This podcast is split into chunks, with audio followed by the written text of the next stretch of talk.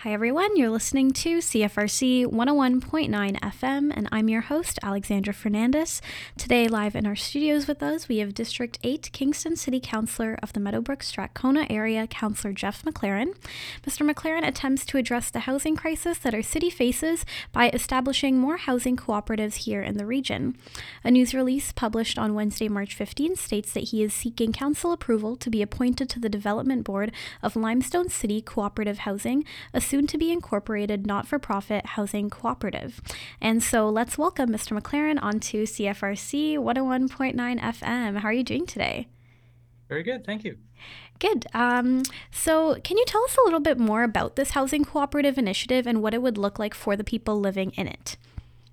So uh, I'm basically modeling it on Kingston Cooperative Homes, which is a di- uh, cooperative in my district. It's about 37 years old. They just paid off their mortgage, and uh, the people when I went door to door there were the long-term residents were very happy with how it's working out. So it seems that this would be an opportune time to do more similar co-ops like that. And since the federal and provincial government have promised lots of seed money, uh, it's time to get the community together to build more. Uh, part of the benefits of co-ops is that it's they're self-governed, so the people who live in them decide how they're going to run it. This okay. is part of their own self government. And since it's not for profit, there's no landlord that's going to be taking the profits out. So it it stays within the community, and uh, the community itself is able to reduce the costs of operating because part of a co-op is that people volunteer a portion of their time, somewhere around four hours a month, to helping run the co-op. So if you're, for example, an electrician, you may help with electrical repairs. If you're an accountant, you might help with the bookkeeping.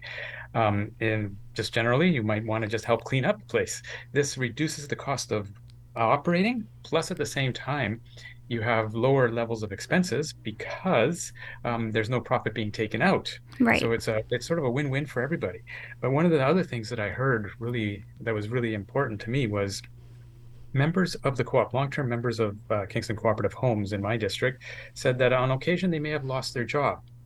They can move it right away. The co-op will help them move to a rent geared to income model until they find a new job and then go back to their regular um, housing charges. What this means is that there's an internal safety net for the members should they encounter hard times, such as a loss of a job. Mm-hmm. Uh, so this seems to be a very win-win situation for everybody. Um, and so we want more of them and my hope is that we can build as many as we possibly can as long as the money and the, and the land is available.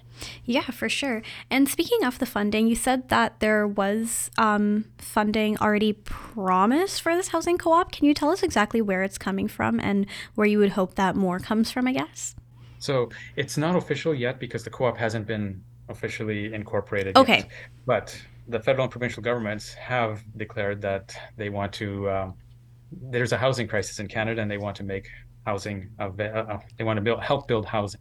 So they've promised lots of these kind of funds and we're going to be we're triaging uh, funds right now or sorry grant applications uh, for which ones are most likely to get something from them and which ones are the biggest ones. That's the plan going forward. So once we get um, incorporated the next step is to start applying for these grants. But in between the incorporation and now we are just triaging them and uh, preparing how to write them Okay, awesome. Are there any sites already in mind for where the housing co ops would be built?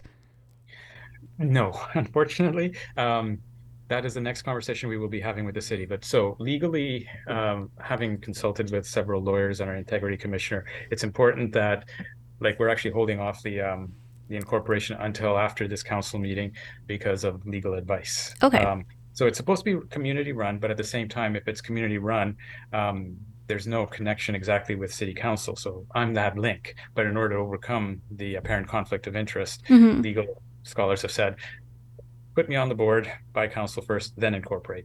And that's what we're doing essentially. Okay. Um, and I guess you talked a little bit about this, but if you could, if there's a way to get more specific with it, how would the housing cooperative be set apart from, I guess, other new developments in the city that would make it more affordable for people? I know you touched a little bit about it, but can you just kind of elaborate maybe a little bit more if possible? Yes. So, um, there is a range of people in within the uh, city that can afford to pay more or less. So one of the things that we're hoping for is, well, we're going to set it up in this way, is that um, there will be people who can afford market rents, It'll be people who can afford, say, 80% of market or 60% of market, and then there will be some who can only afford rent geared to income. Mm-hmm. After we calculate how much it is to maintain and repair the, the co-op over a, uh, over its entire life cycle, uh, we get a fixed figure, uh, and then it'll be a, it'll change as inflation goes on. But that's the figure that we need to collect in in char in uh, housing charges. Now, if there are market housing that is greater than that, they can then offset the costs of anybody who would be paying less than that. That way, we don't make a profit, but those who can will support those who would not normally be able to afford the high rents in Kingston. So it sort of balances out within the co-op, and then since everybody's uh, permitting ter- is contributing a portion of their time, mm-hmm. uh, it reduces costs for everyone. That makes sense. Yeah, for sure. Um, and you've been mentioning the rent geared to income model. Can you um, explain it a little bit more for people who may be unfamiliar with the concept and how that would Certainly. help people so, who are in a lower income um, situation uh, with, you know, having affordable housing? Yeah, so the the current model that the city has, we are legislated to have uh, 2003, I believe, housing units at rent geared to income. The way it's uh, often done is um, the building owner uh, agrees to this. The uh, the tenant pays their whatever they can. I believe it's like 30% of their income, and the city will pop up or top up the rest of it to the market value. So it's it's good for the the, the homeowner, or sorry, the apartment building owner, uh, it's good for the actual tenant, but uh, it comes from tax dollars, mm-hmm. or sometimes it comes from grant dollars from the federal and provincial government. The problem with that is that they become more and more, or sorry, I guess, more stingy over time. So they're, they're reducing those costs. By 2035, it's going to be reduced to zero. This is an unfunded liability that the city has. Okay. So if we can find a sustainable model, and this is where the co-op comes in, where you have market rights supporting non-market uh, non-market housing, then it's a off the city books, but we can maintain that legislated requirement without it affecting the tax dollars. But because it's also nonprofit, it means that there is actually more money available to get it done. So the the the housing the uh, the rent gear to income model that the city and the federal and provincial governments are working on right now is not sustainable for the city in the long run. The purpose of the co-op is thinking in the long run, we're talking like 30, 40, 50 years down the road, mm-hmm. will will the conditions of uh, federal and provincial government stinginess be affecting them? We want it not to be. Okay. Does that make sense? So, uh, yeah, right now they they're essentially going to cut it all off by 2035. So we need to find a way to maintain those funds coming in, and the best way is to have market rent. I believe is to have market rents subsidize non-market rents rather than tax dollars. Okay. And by taxing, I mean income tax because it's the federal and provincials who are often providing the, the funds for that. And if that doesn't, if that is a shortfall there, it comes from the city tax funds. Right. We have the least amount. Okay. Um, and what are sort of the next steps in terms of this housing co op? So you were saying that, um, I guess, to be incorporated would be next? So tonight, um, I'm hoping that City Council will put me on. That'll clear the legal hurdles. Tomorrow, or the next day, depending on when I can get around to everybody's signature. we file the papers. Uh, it's through registered mail, and we have to get a money order to do that. Uh, I'm told it takes seven to eight weeks for the incorporation to go through. Uh, when we get that, we will start applying. But between those time, between like say tomorrow and uh, when we get word that we've been incorporated, we will start the writing process for uh, grants and the conversations with the city on where land is available immediately. Okay, amazing. Thank you. Is there anything else that you would like to add about the cooperative housing plans that we didn't get a chance to talk about? So I see this as the very first of one. I'm le- we're learning a lot. So it took six weeks to get our legal house in order, mm-hmm. but for the second co-op, that'll all be done. So we just repeat that process. So I'm hoping um, that uh, when we get to a stage in this one where it's like uh, we've got say the grant money, we've got the location, all that, then we start it again. We incorporate again, right? And uh, have sort of a, a, set of a whole bunch of co-ops going through a pipeline uh, in various stages of development. Because I suspect that this money will that's coming from the federal and provincial government may not last forever. So we want to get as much of that as possible here in Kingston, right. because we do have a housing shortage. I mean, vacancy rates are incredibly low, so it's important that we build. And and to be also clear, this is building for the whole range of housing because we're short in everything. It's not just affordable housing that is short, uh, medium housing, and uh, we're not going to talk about high end because there's lots of that. But uh, I guess medium to uh, low to rent geared to income housing, essentially for the working person, uh, it's they're finding it very hard to find housing, and that's that's where we are in the tightest supply. So it's important that we get that supply, and this is the best. I feel this is the best way. And as I'm going through, it's becoming easier. So the last six weeks that it took to get to this level. Mm-hmm it'll be done for the next one. It'll be as soon as we're ready to go, those six weeks can be contracted down to zero. Okay. This first one, of course, will be the hardest one to get off the ground. Mm-hmm. Uh, but after that, it should become easier and easier as we repeat the process. Okay, amazing. Thank you so much. Thank you very much. Yeah. Moving on to more local news. Speaking of affordable housing, the City of Kingston has set to move forward with the plan to remove unhoused campers on Tuesday, March 21st. Homeless individuals living in tents in Kingston, Ontario on municipal land surrounding the integrated care hub are bracing for the possible eviction by the city tomorrow. I know I won't leave easy and I'm not the only one, says Jay English, one of the campers that could be forced to relocate. The municipality plans to remove people living mostly in tents and lean tos made from scrap wood on March 21st. Kingston Mayor Bryan Paterson says he expects those remaining at the camp will leave voluntarily. Local activist group Mutual Aid Cataraqui Kingston put out the following news release on Friday, March 17th. The City of Kingston is proceeding with its planned eviction of Bell Park encampment residents that could take place on or sometime after this coming Tuesday, March 21st. On March 14th, the City of Kingston issued a statement saying that they have consulted with encampment residents near Bell Park and ICH and are offering low barrier shelter options. The release also stated there is extra shelter capacity to accommodate those still in the encampment. We have serious about all three claims. One, that campment and residents were consulted, that the places referenced in the release are low barrier options, and three, that there is additional capacity in the shelter system. We believe that the city cannot and should not claim that any of these are meaningfully true. Instead, we presume that the city is seeking to abdicate its responsibility in the wake of the Waterloo ruling that affirmed encampment residents' rights. We therefore think that any steps taken to evict encampment residents in the ICH Bell Park area would not only be inhumane and unethical, but also a breach of human rights based on the Waterloo region precedent. In the news release, the mutual aid Cataraqui Kingston group then further goes to break down the different three claims that the city has made that they do not agree with and that they do not believe is true. First is consulting with the encampment. In the news release, they say the city claims that consultation with encampment residents has taken place. Members of Mutual Aid Cataraqui Kingston, also known as MAC, visited the encampment on March 16th and spoke to eight residents, and all of them stated that no city staff members have consulted with them about their situation or needs. We therefore asked the city, who from the current encampment have you consulted? When and where did this happen? Did you disclose that you were city workers and explain the intent of your conversation? Or if you sent partners to conduct this consultation, did they make it clear to encampment residents that they were there on behalf of the City of Kingston and the intent of the conversation. How have these consultations informed services being delivered? The next concern they had is low barrier options.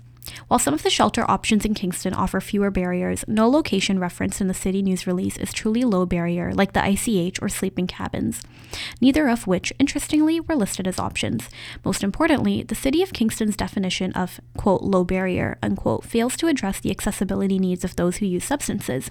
Many of the encampment residents use substances, which is why they stay close to the ICH and in the encampment, where residents practice safer substance use together. Omitting reference to substance use in the definition of low barrier is dishonest and against the principles of harm reduction. City staff are claiming that they have done their due diligence, but it is clear that they have not meaningfully listened and responded to residents' needs and are refusing to address the elephant in the room. The city has at other times claimed that it wasn't within their responsibility or ability to respond to those needs as a municipality. However, even if they continue to work with the province on longer term solutions, people need appropriate shelter options now. As long as adequate low barrier options do not exist, the city does not have the right to evict residents from the only places they can find adequate shelter. Evictions will not bring people into shelters if those spaces do not meet their needs. They will simply push people further into the woods, away from life saving care and into greater risk. Another concern that MAC had was the number of beds. Contrary to the city's claims, there simply aren't enough shelter beds to accommodate everyone in the encampment now and into the future. Max spoke with eight encampment residents who said they stayed outside of ICH on the night of March 14th, and they identified an additional 10 people they said were outside as well. Shelter workers confirmed on March 15th that their locations were at capacity the night of March 14th, with the exception of the Kingston Youth Shelter, where no one from the encampment is eligible to stay because they are not 16 to 24 years old, and St. Mary's, which only had one available bed on March 14th. MAC is also aware that the Adelaide shelter was originally only funded until the end of March, and St. Mary's may only stay open until the end of April. And what happens when those beds are gone? Last, no evictions is what they are fighting for. The news release continues to say existing encampment residents haven't been meaningfully consulted. There is no information about who was consulted or how that resulted in any service changes in the past two months. People who use substances have not been accommodated, and there are not enough beds in the emergency shelter system now, and there will be fewer by April 30th. Given these circumstances, it's fair to ask the city about its eviction plans. What does success look like here? If there are not enough shelter spaces, period, let alone ones that would meet the needs, let alone actual housing options for people, how can proceeding with an eviction be successful? Evicting people knowing that only risk, harm, and trauma will result is foolhardy, inhumane, and dangerous. The Waterloo ruling made it clear that encampment residents cannot be evicted when there is a lack of adequate indoor shelter options, and that service restrictions, such as rules around substance use, have the quote net effect of reducing the number of beds that would otherwise be available in the region. Unquote. The city of Kingston can't say they have done their due diligence, wash their hands of the situation, and evict people who are unhoused simply because the city has met some needs. We all know this isn't ex- how accessibility and human rights work. We demand that there be no evictions. Instead, there must be meaningful engagement with people who live in the encampment, and accessible options have been provided for everyone so that encampment residents can leave by their own choice. In the meantime, MAC is encouraging members of the community to write to City Council and join their rapid response phone tree by texting 613 777 2664 with your name and number and stay tuned. If evictions proceed, MAC will make an announcement and call on community members to stand in solidarity with the encampment residents and against eviction. Again, that number is 613 777 2664. That's it for your local news rundown. Now let's jump into our weather report for the day. Tonight will be partly cloudy with winds up to 15 kilometers an hour. The low will be minus 3 with wind chill making it feel like minus 7 overnight. Tomorrow will be sunny. There'll be increasing cloudiness early in the afternoon and then a 60% chance of showers late tomorrow afternoon. Wind will be becoming northeast 20 kilometers an hour late in the morning. The high will be 7 tomorrow with wind chill making it feel like minus 8 in the morning. Tomorrow night will be periods of rain with a low of plus 2. That's it for your weather report, and now let's go into our traffic report for the week.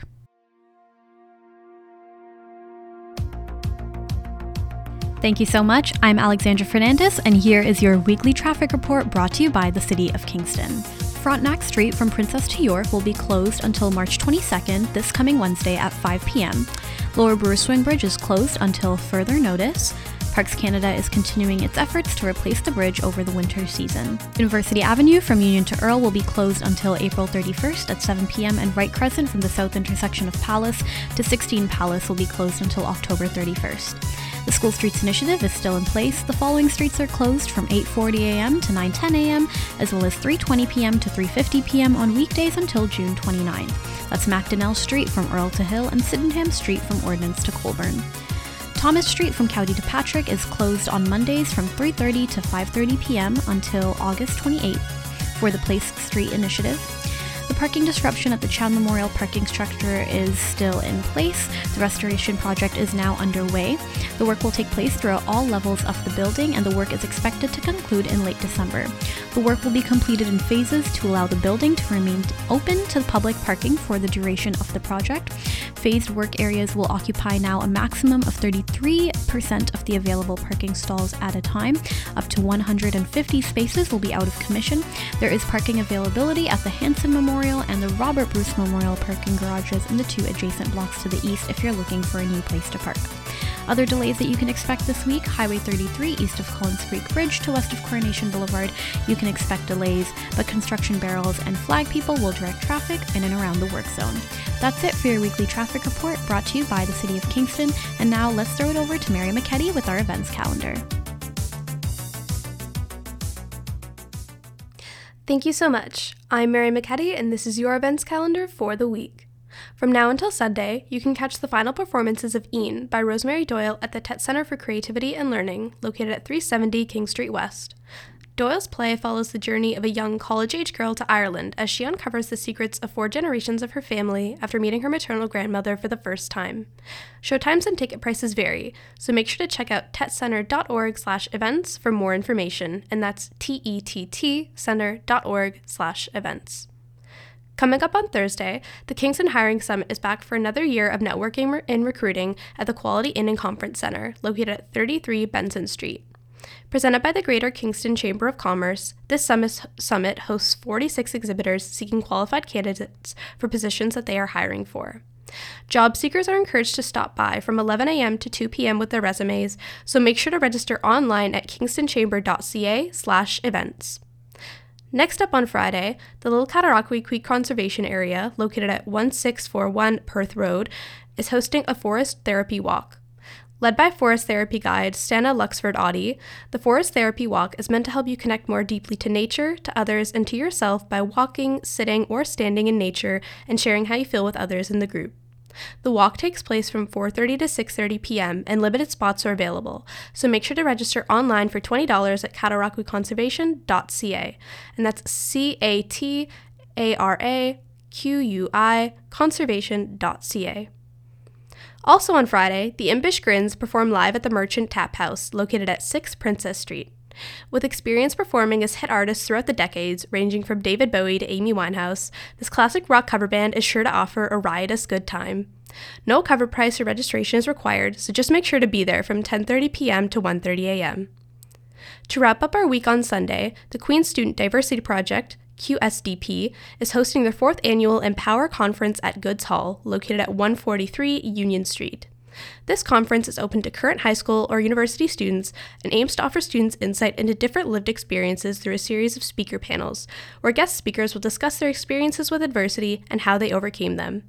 This event takes place from 11 a.m a.m. Um, to 5 p.m., and registration is required, so make sure to visit QSDP Instagram page at Queen's Diversity Project with no capitals, underscores, or punctuation in the username for more, for more information and the link to sign up. I'm Mary McKetty, and those are all the events we're highlighting for the week. Thank you so much for tuning in to CFRC's news programming. If you ever have a news story or tip to share, please reach out to news at cfrc.ca. Stay tuned for more programming coming up next. Thank you for listening to this podcast produced at CFRC 101.9 FM at Queen's University, situated on the traditional territory of the Anishinaabe and Haudenosaunee peoples and brought to you by the generous support of the Faculty of Engineering and Applied Science.